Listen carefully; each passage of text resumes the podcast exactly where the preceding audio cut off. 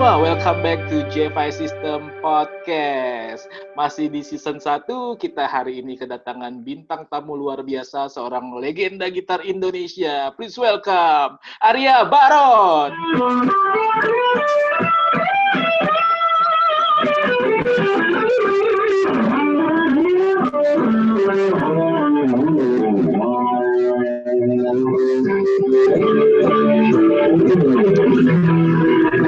Hey, apa kabar? JFI guys, aduh. Asik. Hari ini kita dibantu dengan co-host kita ada Mr. Yonas Darja dan ada founder dari JFI System Mr. Henry Wijaya. Wah rame nih hari ini podcastnya rame banget. Asik. Jarang-jarang ya. Karena tamunya sangat legend jadi podcastnya rame nih. Wah, enggak. Ya, bu- enggak. Legend mah udah tua, gue masih Asik. 27 lah 27. Asik Gimana gimana kabarnya guys? Masih seusia bos DS1 ya? Eh, yoi, aduh. Ada nih DS1, DS1 yang yang desnya panjang ya. Yoi. Bah, apa kabar, Ya, Bah? Siap. Baik, baik, baik. Lagi lagi ya suasana Covid gini berusaha untuk menyemangatkan diri karena kalau kita semangat biasanya banyak rezeki datang. Asik. Betul, betul. Tapi kegiatan jadi ngapain aja, Bah, selama pandemi ini, Bah? Pandemi yang pasti selama enam ya lima bulan kemarin ya ya kan pekerjaan gua sekarang memang di belakang manajemen untuk gigi ya Yes. dan selama lima bulan ini memang semuanya hilang gitu semua nggak ada sama sekali nggak ada pekerjaan. Ya tapi memang eh, gua memang ya waktu apa eh, di hire sama Gigi yang gue lakukan pertama financial engineering memang itu yang paling oke. utama gitu. Jadi eh, ada ada aset gitu ada ada eh, ya yang pasti financial engineering tuh dari mulai eh, apa eh, dari mulai masalah perpajakan tax planning gitu itu dilakukan sampai dengan em, ya kita aset dan investasi gitu atau tabungan. Nah, untungnya kemarin kita ada sekitar 8 eh, 8 kontrak ya yang yang udah bayar DP. Begitu begitu Maret ada ini ya langsung saya tawarkan ke teman-teman IO semuanya kita mau terusin aja atau enggak kita bikin adendum salah satunya itu salah satu yang nyelamatin gitu dan kita bikin sampai Desember. Oh, ya oke. sampai Desember gitu kita bikin. Jadi kalau sampai Desember eh, kalau enggak ya angus. Tapi ya gue terus terang nggak akan eh, itu relatif lah. Ya kita tahu pandemik ini ngadepin ke semuanya gitu. Betul. Em, kita harus harus bijaksana lah harus harus saling support dan dan mereka paham itu. Itu juga salah satu yang yang yang membuat kita bisa bertahan selama lima enam bulan ini. Selain selain financial engineering kita kita siapin. Kalau boleh narik dari awal nih, Bah ya. Aba Abah Baron nih eh, orang mana sih, Bah, aslinya? mana ya? Macam-macam Oh, macam-macam macam-macam.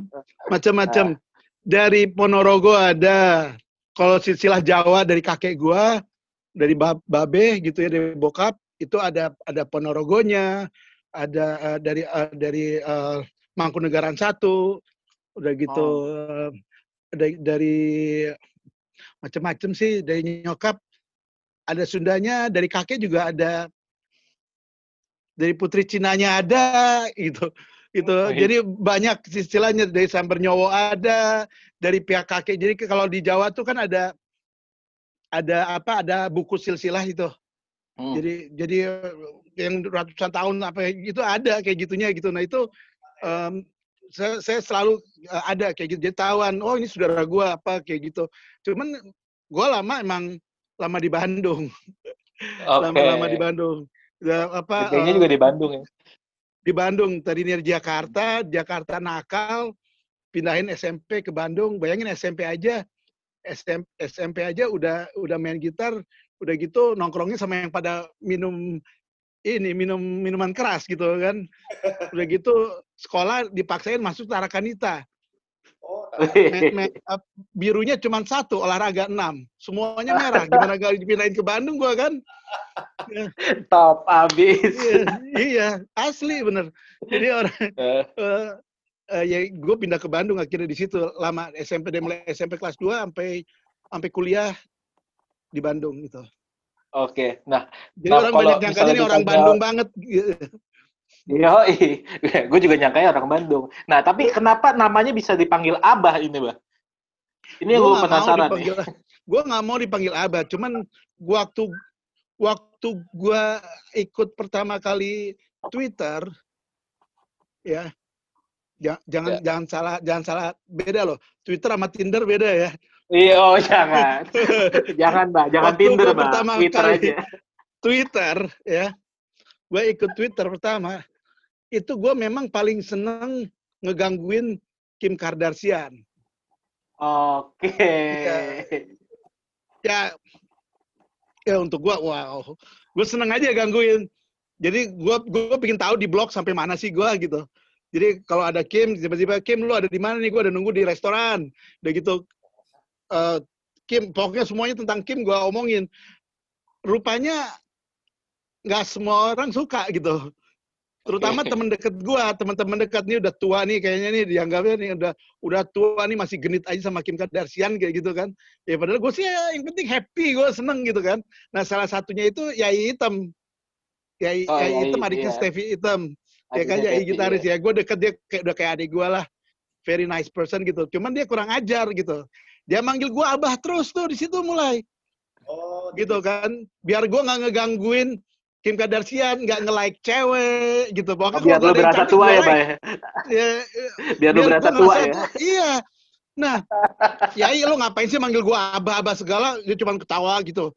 Nah, yang cilaka 12-nya, waduh bahasa 80 banget cilaka 12. Yang cilaka 12, cilaka 12-nya itu ya itu ternyata kan ad, ad, adiknya eh, adiknya Audi, Iya. ya kan? Audi itu followernya banyak banget. Yes. Nah, si Au- Audi udah gitu manggil gua abah. Sama kayak Oh. setelah itu semua followernya manggil gue juga abah jadinya gue nggak bisa nggak bisa sembarangan gitu di di di di, di Twitter gitu. Ah kurang ajar emang. Da- dari situ gitu gitu tapi juga seneng aja gitu ngelihat gue nggak bebas gitu. Nggak kalau sekarang di, di di Instagram tuh ada Dan Kal Kalbarzian tau nggak lo? Ada ada ada ya em, apa dia dia lagi nulis buku dia dia pengusaha itu. Oh itu itu lagi seru juga gue suka gitu. Tapi udah kebaru dipanggil abah gimana Udah ketahuan umurnya, Mbak. Masa sih belum kerikut eh, keriput Wis, ya. wis, wis. Ini panggilnya abah atau gimana nih? Jadi nggak enak nih. Ah, Kang Kang Baron aja Kang Baron Kang Oh. aja Kang di Bandung biasa kan Ya, kan saya dengar di mungkin di sebelum-sebelum interview kan pernah pendidikan di Australia sama di Amerika. Ah, Itu eh, impact-nya terhadap musikalitas sekarang bagaimana dari pendidikan dua itu?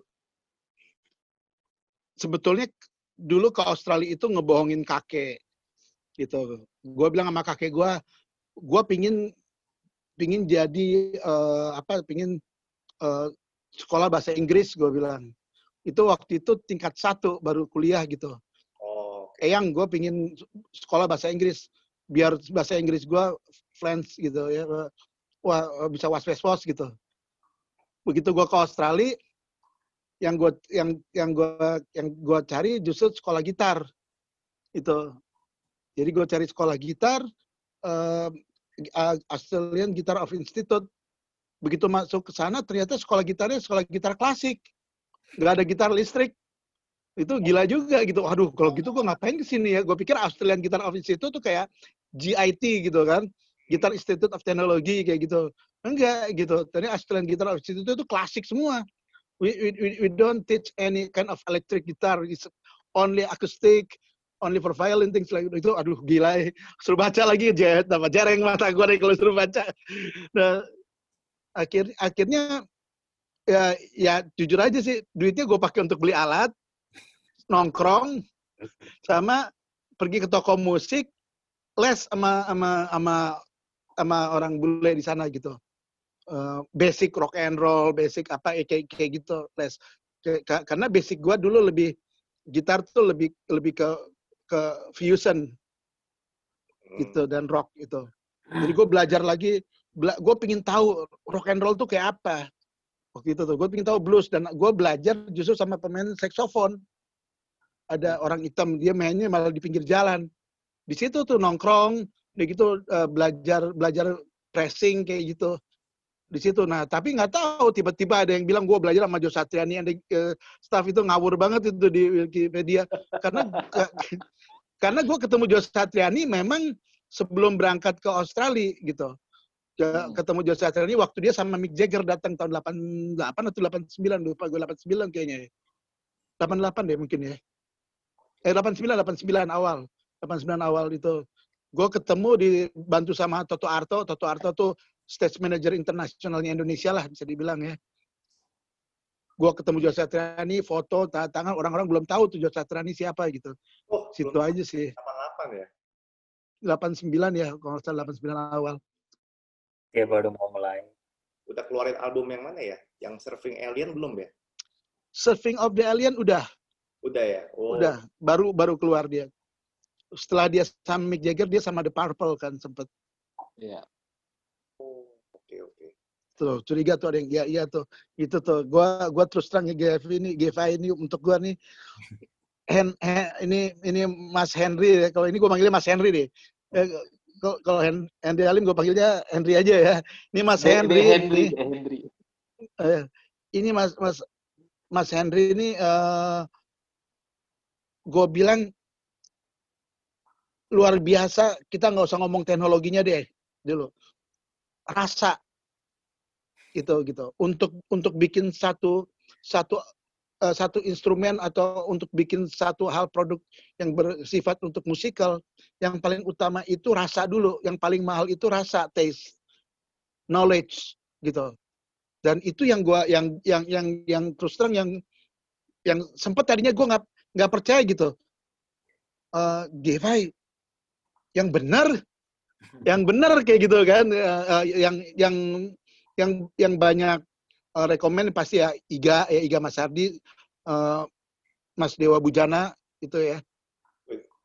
Bujana, uh, gue justru apa kemarin kayak apa kayak um, sintesia ini justru dari Dewa Bujana hmm. yang yang menyarankan gitu ke gua gitu. Hmm.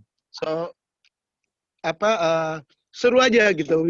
Kita seru gitu untuk uh, apa um, you guys just action no talks itu istilahnya kalau untuk gue itu itu itu proof. Sekarang talk malah di podcast. Ya kalau ini kalau ini kan perlu. Untuk branding perlu banget. Kalau balik uh, mungkin bro apa Kang Baron kan sama Mas Henry pernah ada ketemu ya kira-kira yeah, yeah. awal-awal ketemu Mas Henry ini gimana gitu dan kesan-kesannya dari dari dulu ketemu sampai sekarang bagaimana? Yang pasti low profile mah tetap low profile ya. Yang pasti begitu gua pertama ketemu itu lagi Japek ya kita ya. Japek ya. Iya. Japek ada orang gitu uh, santai, cool. Dia bikin loop banyak gitu. Ini ini planet banget gue pikir gitu. Ini gue harus kenal sama orang ini. Ini super planet orang lain nggak kepikiran ke situ dia masih mikir ke situ. Ternyata setelah itu lebih planet lagi gitu menurut gue jauh. Jauh. Mungkin mungkin dari yang gue pertama ketemu gue gue terus terang uh, gue terus terang gue terharu gitu. Jujur aja Henry.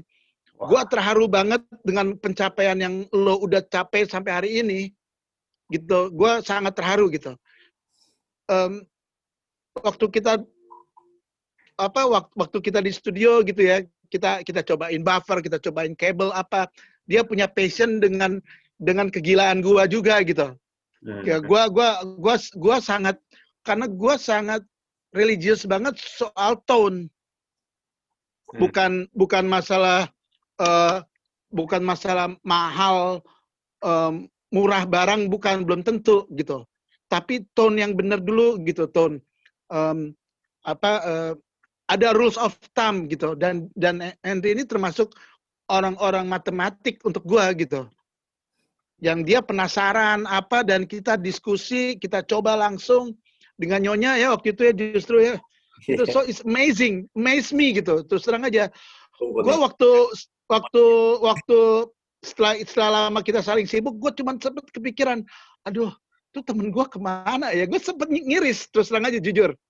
Karena bagi gue gue nanya karena sama lo lu lu tinggal di mana sih? Gue bilang kok ada orang kayak lu? Gitu istilahnya gitu. Yang yang yang pola pikirnya dan punya passion yang jauh banget sama orang-orang yang ada gitu untuk gue gitu dan dan dan dan I, don't know ya untuk gue ya dengan adanya pencapaian di sini is proven gitu. Proven gitu. I, I was I was thinking hard about you jujur aja. Wow. jujur gitu. Ini ini ke mana nih orang nih gitu? What is doing now? Gue sempet kayak gitu. Oh. sempet kayak gitu. And, and then you know ya gue dengar dari cap simulatornya apa udah gitu. Uh, terakhir tuh kalau temen-temen gue tuh suka dengan uh, reverb apa yang dua apa reverb duanya apa tuh mm-hmm. yeah. apa apa namanya ya specular reverb specular reverb dua ya yeah. itu itu amazing banget gitu uh, dengan dengan kecil kayak gitu gitu. So untuk gue satu pencapaian yang ini jujur ya bagi gue harusnya teman-teman UMKM, teman-teman dari uh, kreatif industri kreatif, lo bagi gue salah satu uh, pendobrak gitu. Untuk gue ya, gue nggak tahu cara lo seperti apa, marketing lo kayak gimana apa. Cuman gue yang yang paling utama passionnya itu. Hmm orang kita itu orang kita itu paling susah di Indonesia itu untuk belajar berorganisasi hmm. untuk teamwork itu dan itu bisa kalau untuk gue gue bisa ngelihat kalian ada teamworknya di sini gitu ya it's, it's amazing terus aja amazing untuk gue dan dan terus aja dan lo planet man lo planet gue beli sit, apa ini sinestesia nih gue coba lo planet sampai gue malam itu gue bilang ini pasti nih lo lo pasti pernah ke toko kaset zaman dulu sering nih ke duta suara. Sampai gue ngomong gitu. Eh, lo sampai gue tanya SMA lo di mana sih? Sampai gue tanya kayak gitu. Karena apa? Karena pola pikir ini nggak mungkin, nggak mungkin kalau orang yang yang yang apa uh, uh, yang biasa gitu apa nggak mungkin gitu. Hmm. So so ya itu gue ketemu dia ya pertama gue ngeliat ini planet banget gitu nih kan he's he's very quiet ya ya kan on the other hand gue yang ngomong gitu deh gitu dia oke okay, gini kita mah ya, cuman planet gitu planet gitu apa lu lu sekolah apa? Sampai gue tanya zaman waktu dulu ya elektro kayak gitu udah gitu sempet gue kayak bikin ada ada seperti gini gue apain sih di musik? Sempet kayak gitunya ada gitu gue gemes gitu. Ya apain sih gue I mean ya ya lu tahu kan gue ya um, ya terlepas dari itu pokoknya semuanya gue terharu aja sih. Asik man asik dengan apa yang lo udah capai asik itu untuk gue sih dan terusin ya. itu ngebuktiin gitu itu asik gitu gue gue cuman memang jujur nih kalau gue boleh jujur sama lo ya hmm. gue kenapa gue dengan ada rak sistem kayak gini bagi gue itu adalah satu budaya uh, untuk gitar sebagian budaya dari dunia.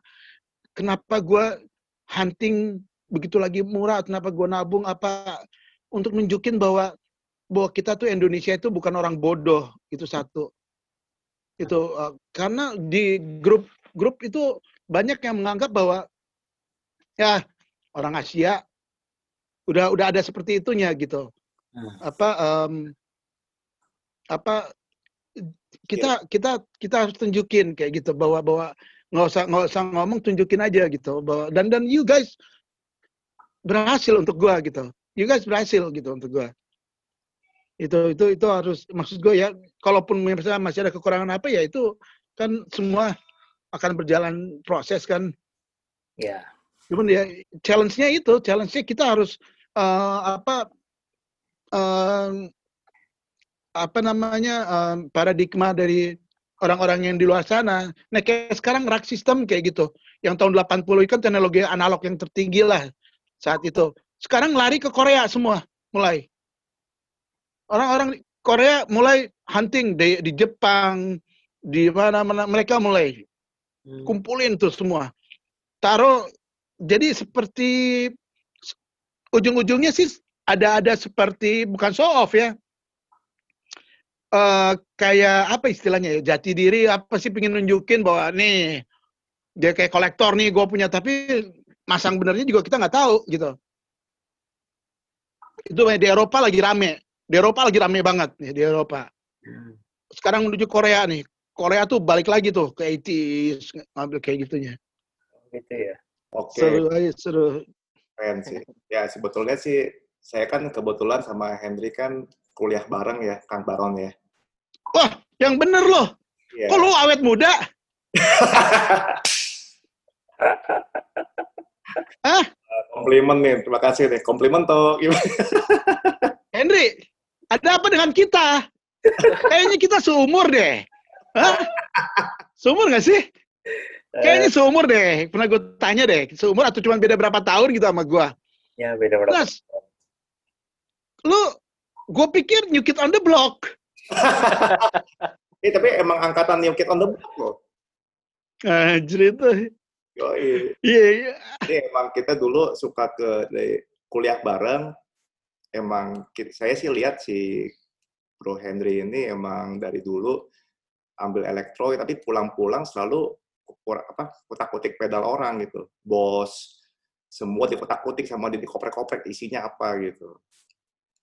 Gitu. Jadi emang dari dulu udah yang kayak Kang Walon bilang udah terbentuk apanya tone tone chaser ya mungkin ya. Udah Don Chaser ya. Yoi, untuk kita center. Kang Baron, ini topik berikut eh six string ya, Kang Baron. Waduh, six strings. Ya, siap. Kalau boleh tahu sih dari kan Kang Baron kan dari six string dari mana udah eh, sering berkolaborasi ya sama gitaris Ya. kita. Pertanyaan saya, sosok gitaris mana terser- terserah bisa di six string atau di yang lain eh, yang paling asik diajak eh, ngejam bareng satu aja. Berat lu pertanyaannya. Henry, lu gimana sih? Eh, lu kan orang-orang teknis. Orang teknis ngapain sih ngomongin hanya yang filosof, fil- filosofi filsafat?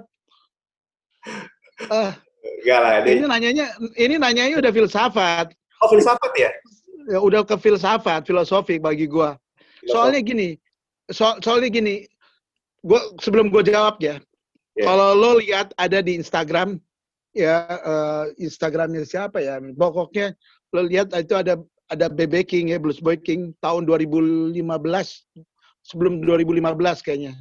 Dia main di acara festivalnya Eric Clapton. Eric Clapton tuh punya festival blues apa lupa. Oh, Dia main tuh, ya Iya. kan? cross- dia ngomong. Ya crossroad ya betul crossroad. Dia ngomong. Dia lagi main gitar tuh ada ada Derek Trucks udah gitu Eric Clapton di pinggir nonton. Begitu dia ngomong gini eh lo tahu nggak kesemuanya? Gue pengen tahu nih. Dia bilang kalau nggak salah sih dia bilang nih sampai sebelum gua mati nih gua harus ngomong kayak gini nih dia ngomong. Hmm. saya pengen kasih tahu semua. Gua ini pertama kali rekaman album eh, nggak tahu rekaman album atau rekaman CD atau vinyl yang pasti dia bilang itu Eric Clapton yang ngemodalin. Dan teman-teman blues tuh Eric Clapton yang yang yang ngebantu masuk ke industri. Hmm. dia bilang kayak gitu. Jadi dia bilang luar biasa. Eric Clapton yang dari Inggris bisa berapa kilometer terbang hanya untuk ketemu untuk yuk rekam gue bantu lu. Nah itu semangat semangat seperti itu kalau gue gitu beyond any religions gitu. Beyond anything culture gitu untuk gue semangat real music semangat itu adalah is- bukan masalah brotherhood it's about love. Itu so when people playing music kita ngomong di sana it's not about you playing and you cool is part of industry. Ya ya kan ada manajemen mungkin yang manajer yang ngasih tau lo harus kayak gini harus gini pakai ini apa. Tapi bi- beyond that gitu itu jauh bahwa music is love. Itu there's no boundaries gitu. Nah itu itu gua rasain kenapa kenapa gua harus ke Amerika? Kenapa gua nggak ke Eropa? Ya kalau kalau dulu kan American Dreams ya nggak? Pingin tahu American Dreams apa? Kalau sekarang tau nggak American Dreams itu apa American American Dreams made in China sekarang itu candaan gue. Nah, gue pengen tahu di sana gitu. Oh. Banyak banget hal gitu yang gue gue tangkap tentang karena itu adalah sama aja dengan kita dengerin calung, dengerin musik angklung atau dengerin musik Betawi yang ada ada pengaruh dari Cina-nya, ya kan? Itu banyak banget gitu yang hal-hal yang yang yang yang kita nggak bisa uh, it's part of them gitu. Nah, learn dan begitu gue lihat mereka kalau ngejam kalau apa itu bukan bukan nih gue cool enggak gitu it, di situ it's about love gitu. Playing music it's about sharing itu gitu. Kalau kalau gue ngeliat, nah di sini jujur gue di sini kita uh, di sini masih memang semua masih proses, semua masih proses kayak, gitu gitu. Uh, when people on stage most people they just want to ya nih gua gitu. Masih masih ada nih gitu. Kalau bahasa Sundanya aing.com gitu. Kalau nah, nah itu itu, itu, itu uh, apa uh, it's, it's about sharing kayak kayak gitu gitu. Jadi kalau kalau lo tanya siapa yang yang yang paling asik kalau untuk kayak gini gitu ya gue udah lama nggak jamming jujurnya udah lama gitu gue lebih banyak di studio Yo, ya. gitu uh, jadi produser uh, jamming jamming gue nggak terlalu banyak jamming tapi yang pasti sih um, gue suka uh, Ginda Bestari gue suka itu. Oh yang di Bandung ya? Ginda yang Bandung ya Ginda Ginda di Sukabumi itu. Gue suka gue pernah kita ada berusaha udah kayak gitu. Ada Ginda apa ya about sharing gitu. Lucu gitu. Lucu. It's, it's about fun man gitu. Kalau kalau kita main musik bukan untuk fun kalau kita main musik bukan untuk ketawa bukan untuk love don't play music kalau untuk gua sih. Don't ever think about it gitu. Gitu ya itu so playing music is not hating people bukan untuk crushing people kayak gitu. Untuk gua sih ya itu basic ya. Mungkin ada ada drama yang harus dijalanin karena berhubungan dengan industri ada mungkin, tapi basically ya itu kalau untuk gua. That's my point of view ya untuk gua. Oke. Okay. Uh, eh, industri musik ke depan gimana nih, Kang Baron? Maksudnya saya kan dengar di salah satu interview Kang Baron bilang sekarang mulai ke arah visual. Nah, gimana ngelihatnya nih? Kan Kang Baron di Gigi, mungkin di ya Ya, kalau kita ngomong industri, kalau untuk gua Indonesia belum ada industri musik. Oh, belum ada industri musik? Belum ada. Kalau oh. untuk gua pribadi ya. What, what, what, what? Iya, kalau ada kan artinya uh, pertama sih kalau dari uh, dari sisi government pemerintah melihat bahwa industri musik yang kata government industri musik itu baru memberikan uh, sumbangan secara pajak secara nasional itu 0,45 persen. Ya kan, so there is something ada yang salah gitu. Iya, yeah, kecil ya. Ya kan, ya 0,45 persen ya gimana kita mau di gimana gimana mau didukung gitu ya kan? Ya lu semuanya bayar pajaknya baru 0,45 persen dibilangin. Itu hmm. satu. Yang kedua kita nggak ada di bagian di kadin. Kamar dagang industri itu nggak ada. Musik itu gue pernah masuk pernah di hire untuk jadi bagian di kadin tapi ya I'm alone gitu lost gitu. Kalau kita ngomong uh, industri uh, ya itu. Harus ada legal ya. Harus ada auditor financial engineering itu harus terlibat dari mulai kontrak dari mulai Queen tahun 70-an itu udah ada lawyer ya kan udah ada auditor udah gitu kalau gua ngomongin tentang uh, apa hukum royalti itu harus dipikirkan lagi, dipertimbangkan kembali. Kenapa uh, royalti um, harus 15 apa ya, harus kalau nggak salah royalti itu 15 persen deh, gede banget gitu. 15 persen sama dengan royalti kalau orang bisnis tambang, bisnis minyak, itu royaltinya sama. Sedangkan kalau yang namanya minyak, tambang, dan yang lain, itu angus. Barangnya hilang langsung angus. Sedangkan musik itu bisa dibentuk terus, jadi macam-macam.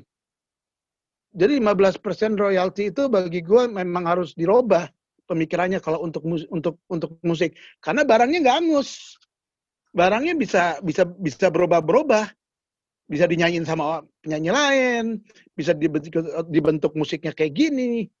Itu. Itu itu, itu juga jadi nah jadi memang uh, ya namanya juga negara berkembang ya dulu ya. Ya dulu um, jadi kalau gue bilang yang pertama uh, kalau kita ngomong yang kita harus sadarin jangan terjebak bahwa yang namanya musik itu hanya dari audio ah ini master musik gue nih, tolong mixing masteringnya yang bagus ya. Orang nggak terlalu peduli kalau menurut gue. Kita ngomongi generasinya generasi Z bukan milenial lagi gitu. Kalau menurut gue ya, gitu. Kita harus hati-hati banget bahwa yang namanya master kita itu adalah video atau visual dan audio. Jangan ngikutin orde baru ini juga udah nggak siapa yang mau orde baru tapi wah ayo kita nggak orde baru nggak orde baru tapi yang masih dilakukan adalah semuanya yang bersifat orde baru gitu apa uh, jadi memang harus harus itu revolusi mental ya. Memang itu yang utama di kita gitu. Uh, apa hati-hati banget. Begitu sekarang um, jujur aja, ini ada penjebakan-penjebakan bagi gue yang yang mendunia gitu. Um, semua sekali kita udah keluarin tanda keluarin album kita mau audio apa itu semuanya ada nilainya masuk ke dunia internet itu ada nilainya itu semuanya nah itu kan ada asosiasi-asosiasi di luar negeri ya kan ada asosiasi um, apa uh, yang ngambil hak dari internet, bukan cuma TV aja gitu. Dunianya udah berubah banget lah. Itu panjang banget dunia udah berubah. Bahwa yang harus dijaga banget itu adalah um, kalau sekarang um, kalau bentuk kan hulu dan hilir. Kalau bentuk hilir itu bisa berubah-berubah. Bentuk bisnisnya tuh akan berubah-berubah terus sesuai perkembangan zaman. Tapi kalau hulunya kuat, yang punya haknya siapa? Yang terima haknya dari dari artis yang udah meninggal siapa? Udah benar belum? Kalau hulunya kuat, artinya kan dia warga negara, dia bayar pajak, ada penghasilan apa, negaranya, sistemnya akan terselamatkan. Itu. Tapi kalau hulunya nggak kuat ngikutin bisnis, sekarang kan berlomba-lomba semuanya eh ada bisnis apa nih baru yuk masukin aja ya masukin yuk masukin nih misalnya gitu ada perusahaan uh, handphone dari Cina gitu yang mau yuk uh, apa uh, kita ini deh apa uh, kita perlu lagu gitu taruh lagunya di sana gitu dapat dapat advance berapa ratus juta mungkin lebih dari 200 juta mungkin miliar apakah musisinya dapat gitu Apakah mungkin arrangernya juga yang harusnya ada juga dapat? Nah hulunya ini harus diberesin. Itu. Queen dari tahun 70. Jepang tahun 30 itu udah terima royalti dari semua lagu-lagu tradisi Jepang yang dipasang di radio di Amerika, restoran di Amerika, Hollywood. Tahun 1930 Jepang udah terima. Di kita tahun 2000 itu juga masih di kita begitu ada satu uh, asosiasi gitu organisasi yang mewakili performing right di kita yang dikejar hanya yang di Indonesia aja yang dikejar TV. Indonesia ini ini asosiasinya kan asalnya dari luar negeri. Ya. Lempar duitnya bagian yang luar negeri, bayar ke sana dong. Mhm. TV pasang lagu Bonanza, waduh lama banget Bonanza. Pasang lagu Beverly Hills. Nah, itu penciptanya dapat tuh. Indonesia harus bayar ke sana TV-nya. Tapi TV yang di Malaysia, TV yang di Arab Saudi, radio yang pasang lagu Indonesia tuh bayar nggak ke kita? Oh, gitu. Nah, iya sekarang itu zaman dulu belum internet. Wah, kalau In- sekarang internet lebih ada Spotify segala macam lebih susah dong atau eh di Spotify Itu bentuk bisnisnya bagi gua juga merugikan musisi sebetulnya. Spotify gitu. Ya, gua nggak ngomongin nggak ngomongin apa eh, perusahaannya apa, tapi yang pasti secara mendunia itu memang gua nggak tahu ya. Yang pasti gini, bagi gua hak dari musisi itu bukan cuma lagu, tapi mereka punya fan base. Hidup mereka itu dari fan base dan dari lagu. Kalau kita ngomongin dari lagu aja, dengan program-program nih lo bisa dengerin satu setengah bulan gratis, gitu. Ya kan? Udah gitu ternyata dari gue baca di, di mana misalnya dari dari 10 ternyata tiga itu pada gratisan misalnya. Hidupnya nggak jualan dari lagu. Hidup jualan dari lagu berapa sih lu? Lu 150 ribu bisa dengerin berapa ratus lagu, berapa ribu lagu gitu. Logikanya gitu. Udah gitu ya I don't know man, gue cuma mau bilang em, apa kita harus smart, jangan sama dengan luar negeri.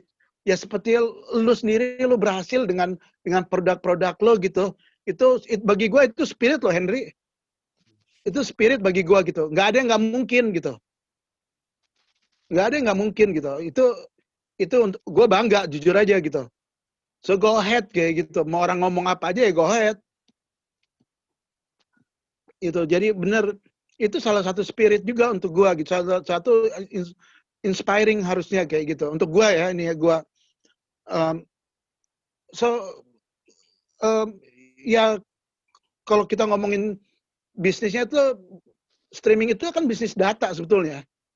Ngejual nge- ngejual um, metadata ke perusahaan-perusahaan big data analisis yang digunakan nanti kan dijual data-datanya semuanya sesuai kebutuhan ke perusahaan yang membutuhkan sama dengan dengan dengan dengan dengan ya perusahaan-perusahaan online yang lain gitu.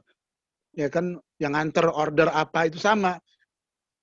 Kenapa cuma dapat sedikit? Karena memang ya penghasilannya dari ada berapa persen orang yang dengerin musiknya?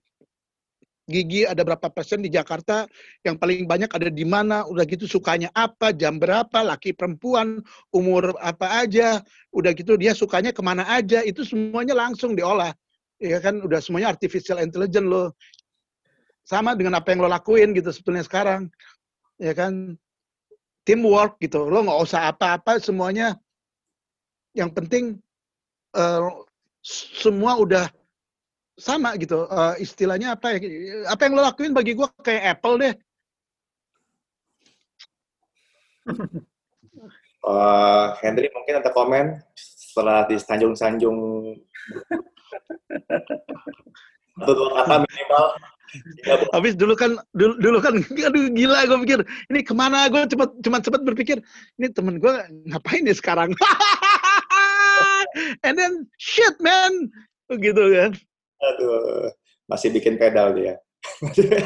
but that- that's cool gitu. Jadi jadi jadi memang kalau kalau kita ngomongin industri ini gue gue mau kasih tau ada berita bagus lo ikutin anaknya Frank Zappa lo ikutin dia namanya Dweezil Dweezil Zappa dia ada di Instagram.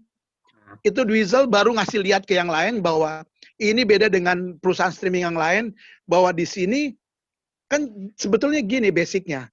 Data yang dijual itu adalah fans lo. Fansnya lo gitu.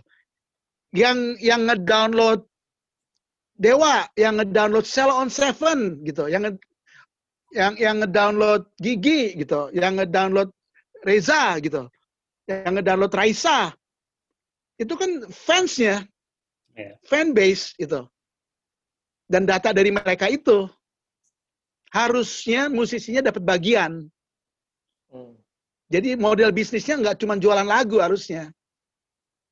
Itu. Cuman kan memang dari sononya tuh udah dibikin gitu tuh.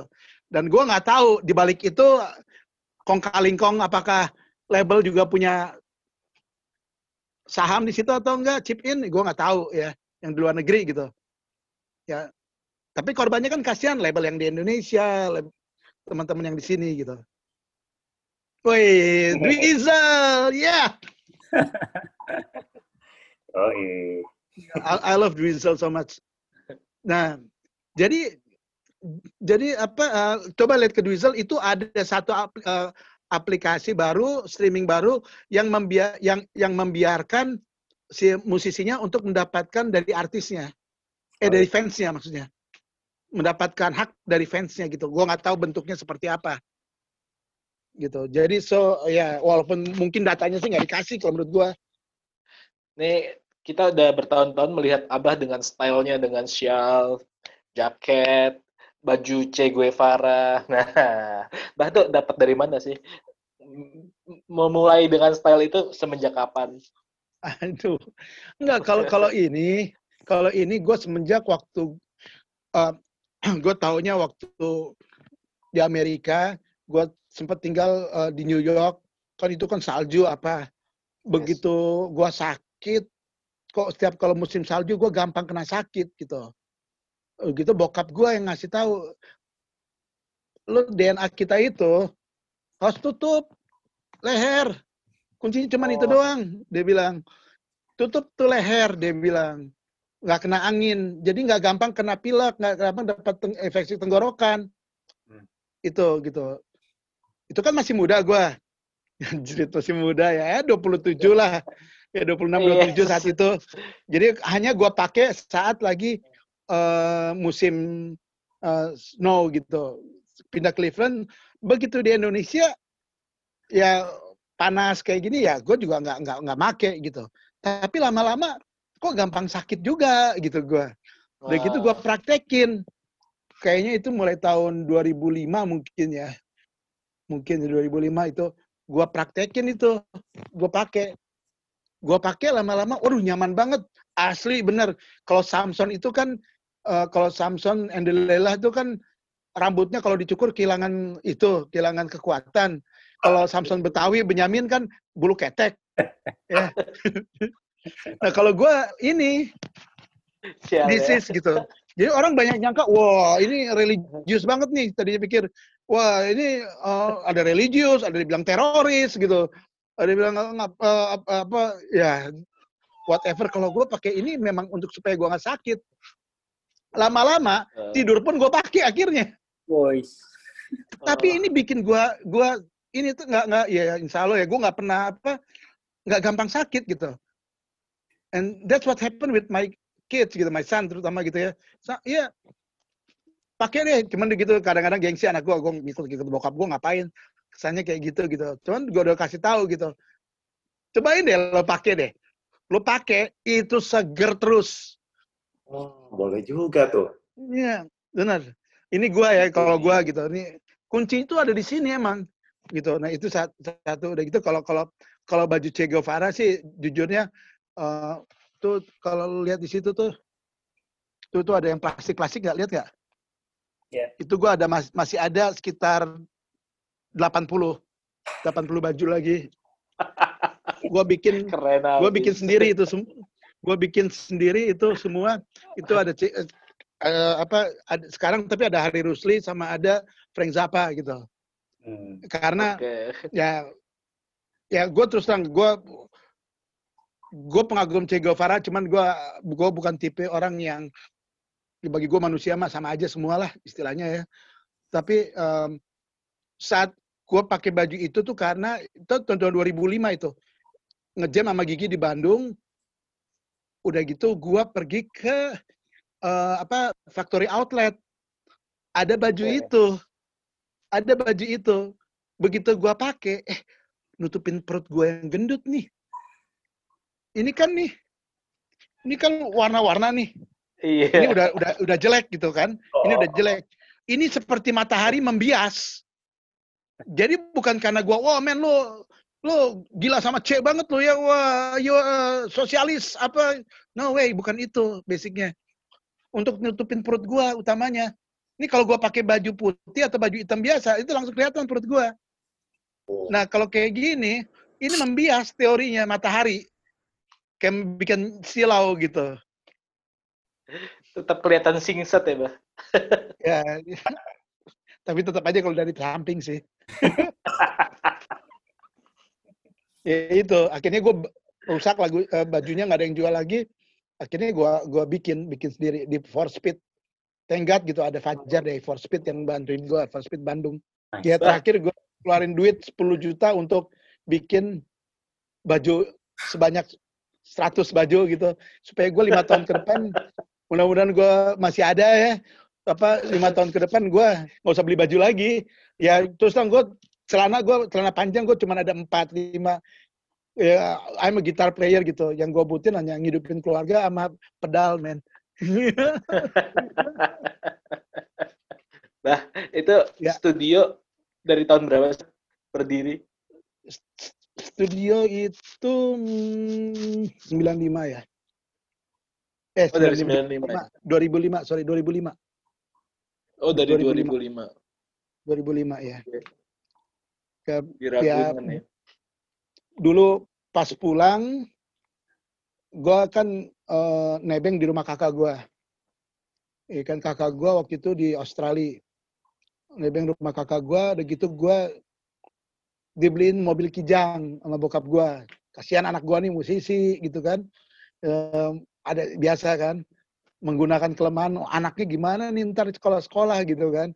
Dibeli mobil kijang kan sekolahnya dekat gua pikir kan. Udah gitu ada mixer Trident tuh. Gue Oke. biasa jadi jangan bukan bukan cuman Mas Henry aja nih yang gila nih. Gue juga sableng nih. Jadi ada mixer Trident. Gue berpikir modal utama zaman itu kan masih nggak mungkin pita ya kan? Begitu untuk bisa bagus bisa hidup dengan studio ya lo harus punya mic preamp. Mic preamp mahal banget.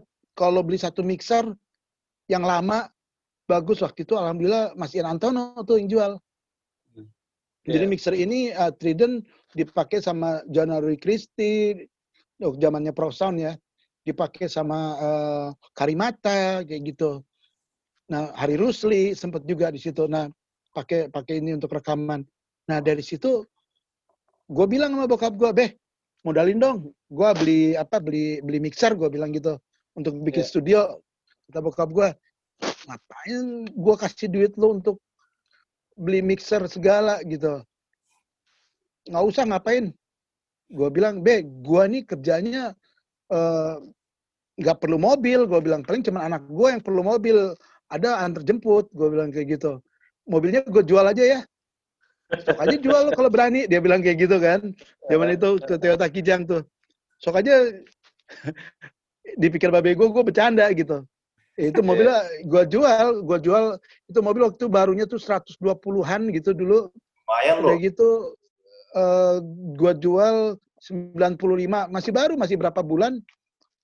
95 udah gitu ya modalin untuk bikin eh, beli mixer waktu itu. Tuh mixer nggak dipakai 4 tahun. Yang penting gua ada dulu. Tapi gue beli komputer, eh, beli VS waktu itu rekaman pakai VS, udah gitu pita tembak di Musika Studio dulu. Nah begitu mau ke komputer, nah itu sejarah berulang. Babe gue ngeliat gue nih nggak pakai mobil-mobil gitu. Dia, babe gue kan emang hobinya tuh beli mobil lama, mobil tua, dia betulin karena dia kan mesin ITB kayak gitu kan. Tiba-tiba babe gue, eh, supir gue datang, supir babe gitu datang, ini dari dari abah gue memilihkan abah, ini dari abah nih untuk nggak kalau kalau mereka ngasih sesuatu pasti bukan untuk gua, untuk untuk cucunya disebutin kan. Iya. Nah belum sampai tiga bulan begitu, gue bilang lagi ke mbak babe gue, beh, gue perlu modal bikin studio nih kedap suara kayak gini, gue jual aja ya mobilnya, gue jual lagi mobilnya. udah gitu nggak pernah, nggak pernah lagi mereka mau ngasih istilahnya atas nama gue tuh udah nggak. Kalau itu kan karena atas nama gue makanya bisa gue jual, ya kan? Iya. So there's never never atas nama gue gitu. Eh, Ya, habis gimana ya? pengaruh Frank Zappa-nya terlalu kuat ya, Bah. Itu pakai uh, gitar Van Halen kayaknya ya, musik. Enggak. Enggak, ini ini bukan ini ini Sester, Oh, Sektor. Wow. Sester Jepang ya. Ini ada ada doa doa ibu, Wah. doa Keren. ibu. Penting itu. Gitu Corona. corona sucks. Terus Gurame, Gurame Edan. Gurame Edan. Jadi ini perusahaan clothing sama bengkelnya temen gua di Bandung, anak Brotherhood, Ocun. oh gimana? Gitarnya mantap ya, mantul. Mantul, mantul. Apa ya kalau setter karena bukan bukan apa-apa setter itu termasuk salah satu pencetus David Setter tuh pencetus eh, gitar di apa gitar butik di di Amerika. Dulu kan kalau kalau kalau artis itu ada English Invaded tuh. Di mana ada Eric Clapton, dari Cream-nya, ada eh, The Police, pokoknya musisi-musisi Inggris tuh nyerang ke Amerika kayak gitu. Nah kalau di gitar itu produk-produk Jepang nyerang Amerika Hmm. Tahun 80-an tuh ada Ibanez 80 akhir tuh. Ada Ibanez ada Hurricane ada eh, ESP itu laku banget gitu istilahnya. Tren banget untuk gitaris-gitaris di tahun 80-an sampai awal 90 gitu. Nah ada spirit tertentu di tahun 80-an itu eh, selain Paul Red Smith yaitu David Setter. Dia jualan parts dan dia bikin Nah, yang kerja di situ tadinya ada Tom Anderson, ada uh, James Tyler di situ dulu. Oh. Nah, Oh, berarti berkembangnya dari situ. Tapi memang terus terang aja, Jepang ini memang luar biasa ya untuk gua. Charver di Amerika naik, dia bikin Charver Jepang. Fender, dia bikin Fender Jepang. Ya kan? Udah gitu, Setter juga gitu. Dibeli, dibikin Setter Jepang. Gitu, gitu. Jadi jadi ya eh, apa ya Merek-merek kayak Gua- Sektor Jepang gitu, itu brandnya dibeli ya? Ja- Jadi Eh, brand sendiri. punya. brand brandnya kayaknya brandnya yang dibeli ya Oh, oke oke. brandnya dibeli udah, udah gitu karena beda prinsipal yang di Amerika di di Jepang udah gitu yang Korea juga lain tuh yang yang untuk metal apa kayak gitu yang made in Korea atau made in China juga beda lagi. So apa em, ya cuman gua ngelihatnya ada sisi butiknya tapi harganya nggak butik itu spirit itu yang gue kejar. Waktu ketemu Gus Win gue coba dulu ya Gus Win di Ameri di waktu itu Gigi main di Tokyo jadi kita kebetulan ke Tokyo bareng ketemu di sana nyobain udah gitu. Dan gue gua oke lah gue untuk untuk istilahnya ngebangun ngebangun spirit juga biar ya maksudnya nggak semua gitar butik kalau belum nyampe duitnya ke situ dananya bisa nyoba pakai ini gitu istilahnya cuman terus terang di Indonesia nih unik nih, apalagi lagi pandemik. Gua denger gitar yang laku malah yang di atas 50 juta malah laku cepet. Sama yang di bawah 10 juta. Yang di tengah-tengah ada mandek. Aneh juga nih Indonesia ya. Ya. Nambaron. Ya, Dulu siap. waktu pertama kali mulai kenal gear-gear gitu, awalnya main pedal dulu atau langsung ke rack? Pedal dong, Pedal dulu ya? pedal. Pedal dong, ntar dimarahin sama Henry gua. pedal, gua pedal mania dulu dong, pedal. Pedal zaman dulu bos ya, dulu mah ya, bisanya kan bos. Hmm. itu ya kan em, apa gua itu mencari sound gitar itu bukan yang bukan yang cuman tebel atau bukan yang keras gitu. Hmm. ya gua cari sound gitar itu yang lebar. Itu gua suka itu. Cari sound gitar tuh yang lebar. Nah ternyata dari wet dry wet itu. Itu gua dari gua ngedengernya dari mulai karena gua kan beranjaknya dengerin tuh fusion dulu. Alan Holdsworth gitu yang yang gue dengerin. Pat Metheny yang yang gue dengerin ya Van Halen udah pasti. Begitu Van Halen live without a net gitu wah sound gitar kok bisa live? Kok bisa kayak gitu ya? Bisa lebar banget gitu. Beda gitu dengan dengan dengan dengan dengan ya waktu itu kan Richie Blackmore gitu. Kita dengerin Ingui juga gila kok bisa lebar kayak gitu ya? Uh, waktu dia main di uh, live di di Rusia waktu itu lupa gue di mana. Itu kok bisa kayak gitu? Ternyata mereka pakai Breccia switching system. Oh. gue pingin tahu itu pakai Breccia switching system tuh kok bisa kayak gitu? Gimana ya? Nah ternyata banyak.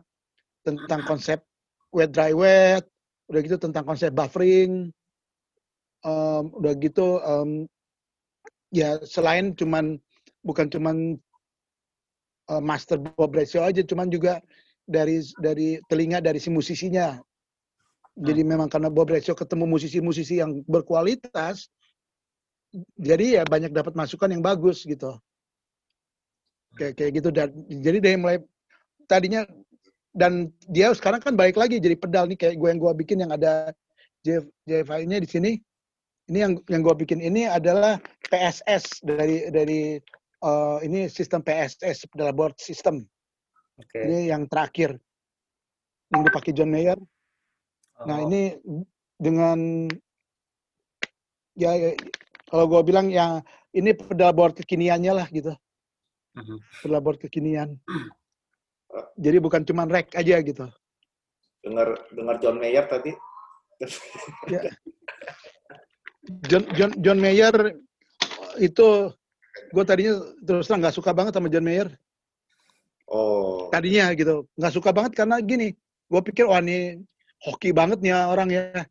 Gitu apa niru-niru Steve Ray Vaughan gitu main pakai Fender gitu kan.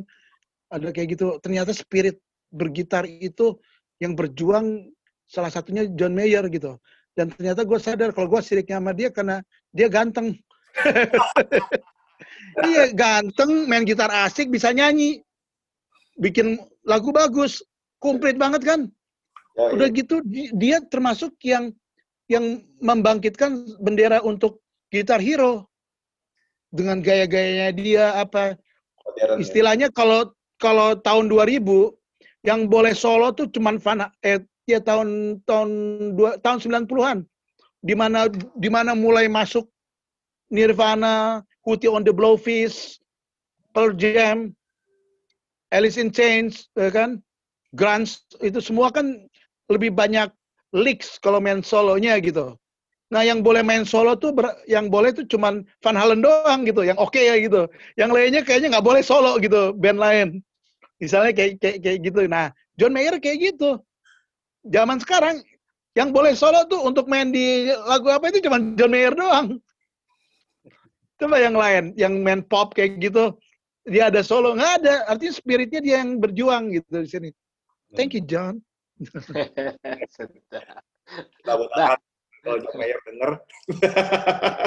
nah, setelah mendapat apa menggunakan sinestesia nih di pedal boardnya, apa kesan-kesannya, Bah?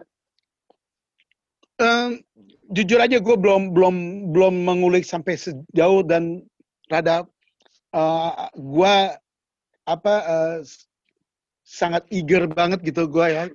Gue sangat eager banget nih ini uh, ternyata dia sangat bisa dengan timeline ini sangat bisa saling mengisi gitu kalau untuk gua gitu. Uh, dan uh, apa ini kayak gua kayak kayak gua gua begitu gua nyoba makanya gua langsung ke ke Henry gua langsung gila ini gua orang nggak perlu beli sorry gua ngomong aja gua, orang nggak perlu beli Eventide nih. Beli ini udah udah udah asik untuk gua gitu. Lo nggak perlu apa lo nggak perlu uh, plus 4 dB apa gimana nggak nggak perlu gitu. Ini udah minus 10 aja udah udah asik banget untuk gua gitu untuk telinga ya. Gua gue percaya dengan telinga di situ gitu. Udah gitu lo ada ada ada tristerio chorus ada apa banyak banget banyak banget gitu yang yang bagi gua kalau di pedal-pedal misalnya produk lain gue sebutin ya atau nggak apa-apa gue I'm, I'm a free people ya sorry ya. Dulu kan ada line six ya kan ada uh, ada um, um, ya Eventide, ada TC Elektronik dulu kayak gitu. Kayaknya itu digabungin tuh ada di sini gitu untuk gua. Yang yang rada nggak mungkinnya tuh ada gitu di sini gitu. Gitu di, di, di dan kecil dan bisa MIDI dan ternyata bisa gitu gua tanya Henry tanya lagi dong sambil deg-degan gua. Uh, ini bisa di save gak? Ada berapa? Ada dong 32. Wah, kayak merdeka kayaknya gue. Nah itu gue gue masih excited ini sekarang. Gue masih excited untuk nguliknya nih. Itu. Itu sih. Jadi jadi um, ada semua di sini. Istilahnya memang efek-efek yang kekinian ada. Itu aja. Jadi macam-macam banyak banget yang ini yang ini ini untuk proses kreatif nih banyak banget yang bisa dilakukan.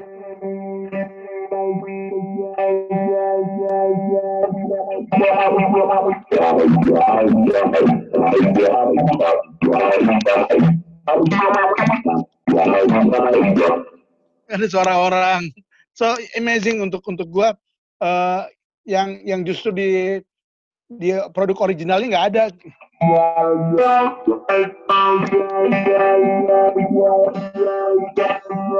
ada tristereo chorus.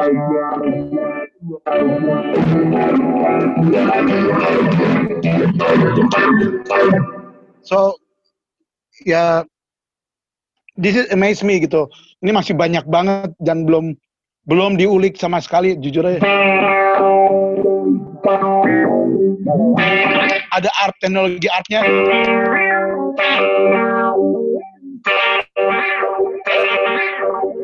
Jadi ini ini sih untuk pemain keyboard sampai pemain gitar yeah. sampai DJ juga bisa menggunain untuk gua gitu ya. Pemain bass awas jangan pemain bass.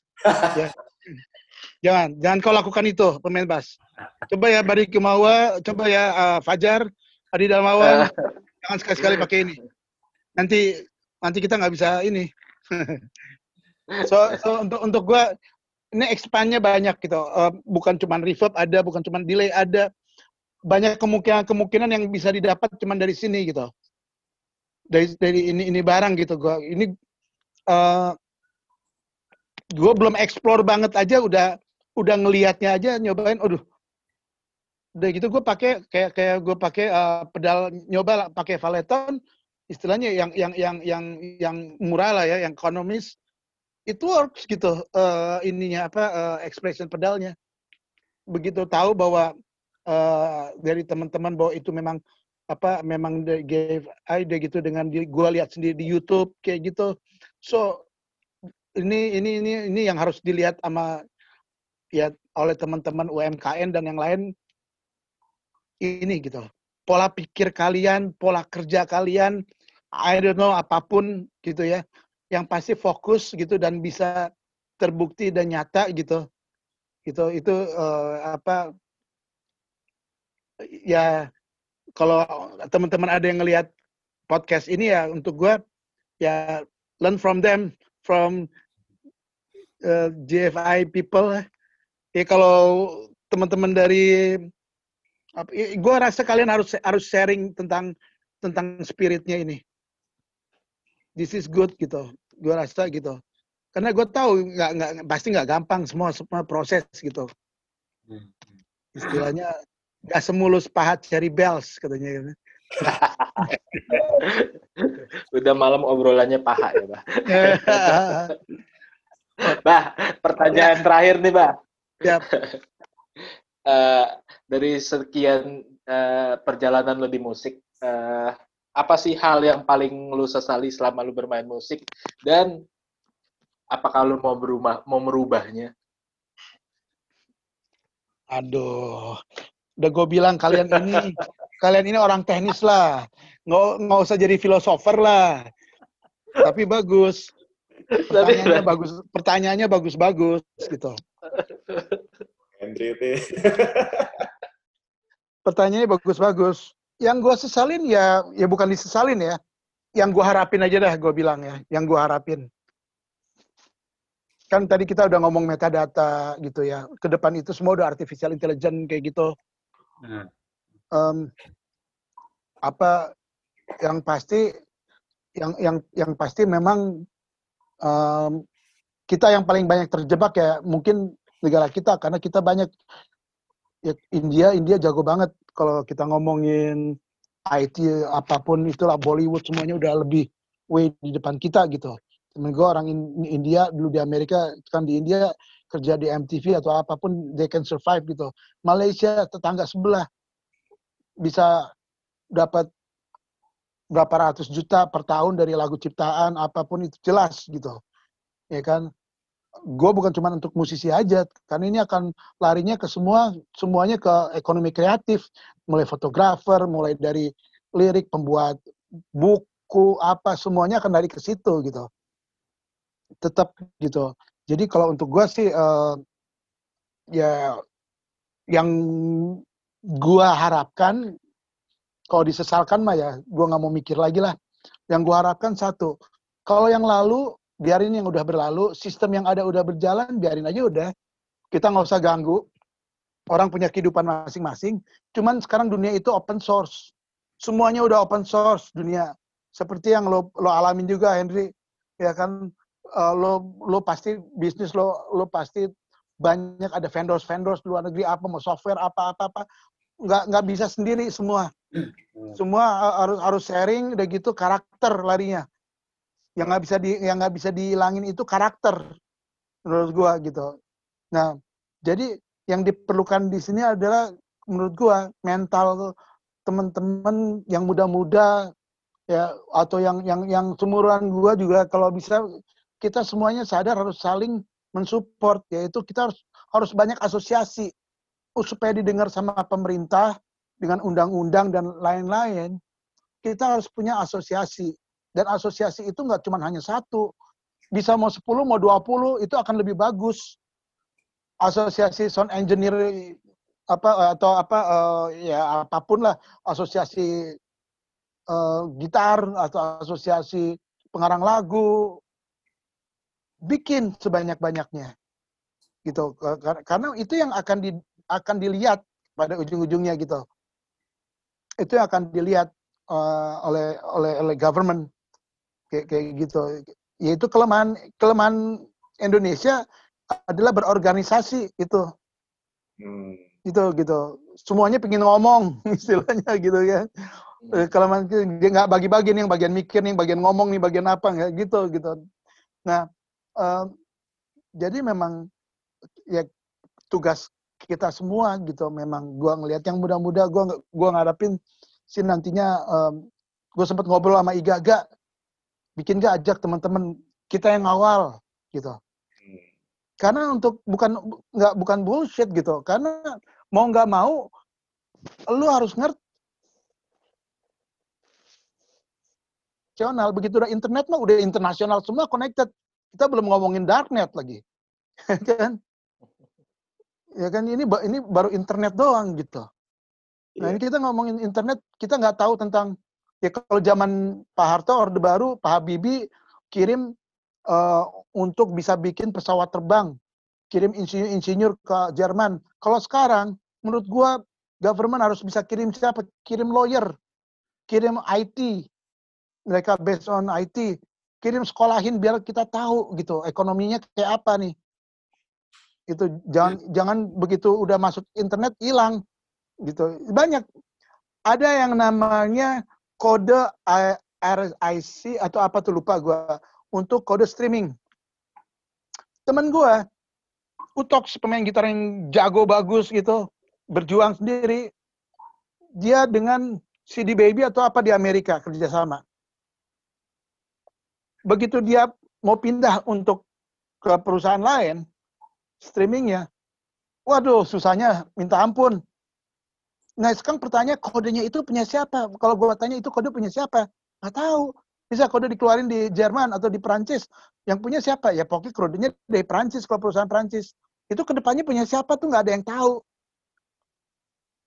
Nah gitu kita kita kita maksudnya gini, maksud gue ya uh, mereka lebih duluan tuh semua gitu ada juga perusahaan-perusahaan yang udah mulai nakal jualin performing right-nya lagu-lagu uh, artis-artis di sini ke seluruh dunia lu bayangin tanpa ada izin Itu terjadi. Itu terjadi gitu. Nah itu uh, perusahaan luar negeri ya, bukan dalam negeri ya. Dalam negeri karena nggak nggak nggak nggak sampai sekuat itu uh, apa uh, networkingnya. Cuman ini jangan sampai terjadi uh, apa terjadi dengan dengan bangsa ini dengan negara ini gitu. Istilahnya kalau kita kita nggak usah ngomongin deh kalau yang lain-lain uh, tentang emas, batu bara, minyak apa itu udah udah ada sistemnya sendiri. Bukan urusan kita politik itu dari tahun 20 30 itu juga udah ada perusahaan-perusahaan yang udah nguasain Indonesia secara mineral dan lain kayak gitu ya. Nah, tapi kalau yang namanya kebebasan untuk ide dimiliki orang lain, aduh, hmm. itu yang bahaya. Jangan salah, satu saat taunya lagu lo dipasang di film Afrika, diganti liriknya, meledak di sana. Padahal itu lagu lo, lo nggak dapat apa-apa bisa. Karena digital udah anything possible. Lo tahu kan Henry? ya kan anything is possible with digital udah dari ke kayak gini nah ini yang harus kuat itu hukumnya gitu dan dan dan kita harus belajar fair. Selain berorganisasi fair. Jangan ngurus bisnisnya doang. Urus yang punya haknya dulu bener nggak nih? Jangan pingin bisnis di depan dapat tapi yang punya haknya nggak dapat. Itu yang akan terjadi.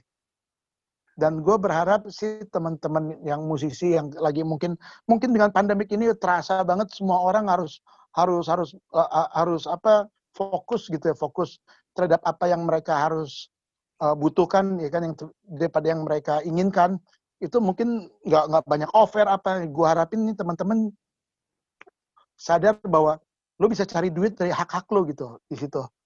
Yang di luar negeri kalau kontrak lo kontrak ada gue nggak usah sebutin ada perusahaan luar negeri yang mendunia yang begitu dia bicara di depan ya nggak boleh nggak boleh direkam nggak boleh di videoin nggak boleh direkam audio nggak boleh nggak boleh difoto sampai segitunya yeah. dan tidak mau menjawab kalau ditanya subscriber lo ada berapa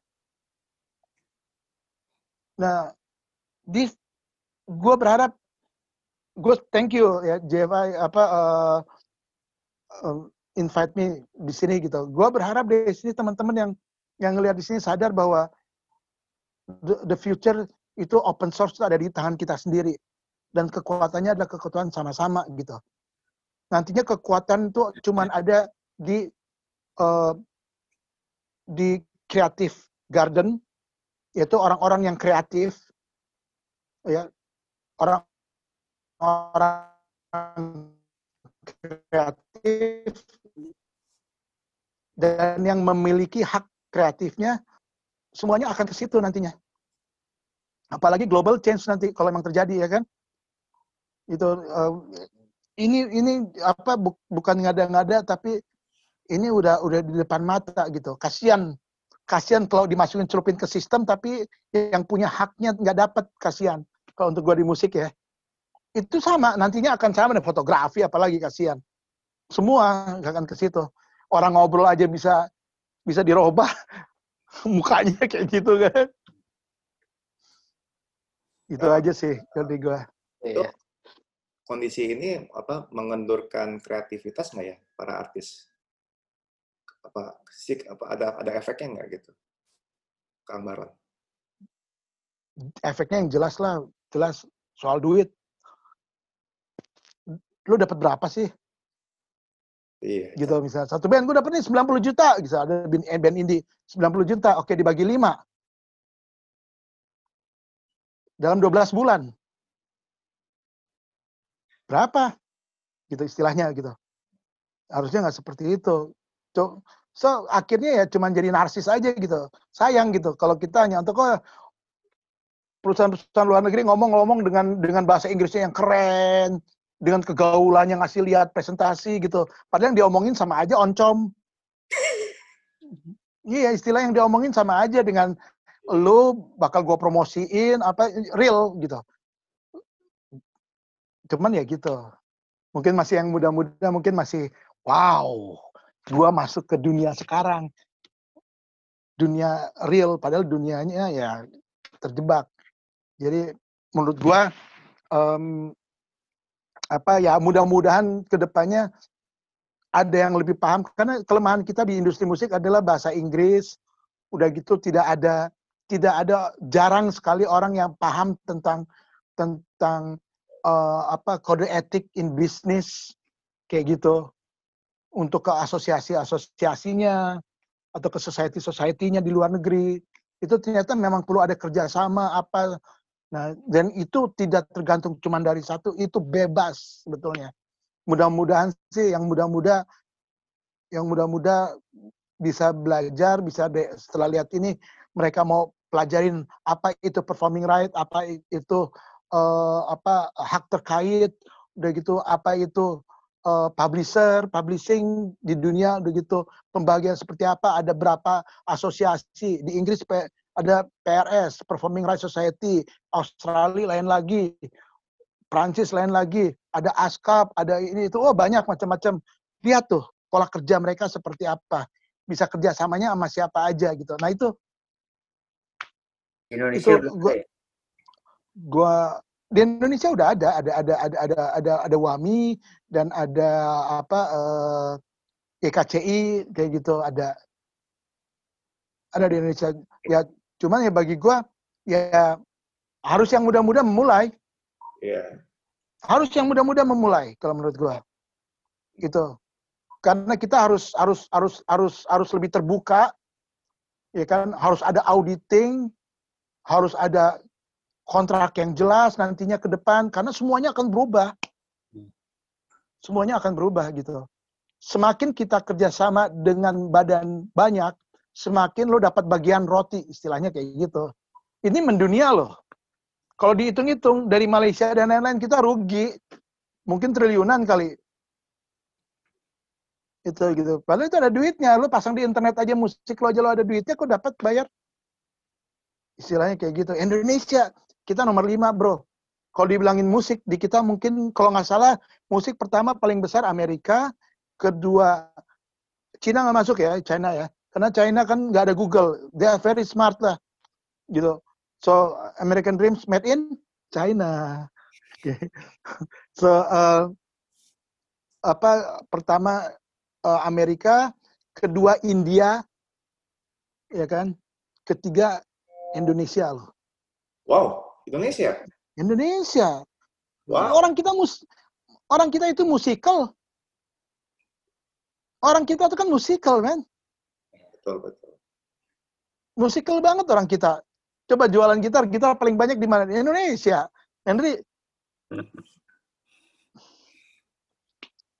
So pasar pasar Indonesia gitu. Kalau kita ngomong pasar luar negeri apa ya? Kalau daya beli mungkin. Tapi kalau pasarnya ya udah.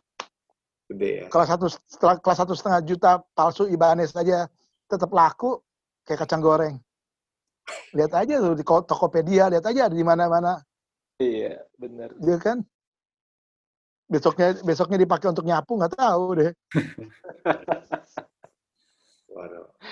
Oke. Sorry nih, ya. ya. Thank you. J, J, J, apa JFI invite me di sini. Thank you. Gue salut banget JFI sendiri juga. It's a Indonesian dream lah kalau untuk gue. And made in Indonesia. Oke. Okay. salut, salut gua. Salut. Thank you ya, guys. Soalnya yeah. bagi gua kalian memberikan contoh spirit profesional di bidang yang orang lain gak ada. Istilahnya kayak gitu. No ego gitu. Gue sedih kadang-kadang orang bikin bagus orang Indonesia, oh aku dipakai sama pemain ini, wah kerjanya internet gitu, lama-lama. Ini mau cari duit atau mau cari eksistensi gitu. Yang dicari kan esensi duit gitu. Dan dan kalian memberikan contoh yang baik bagi gua.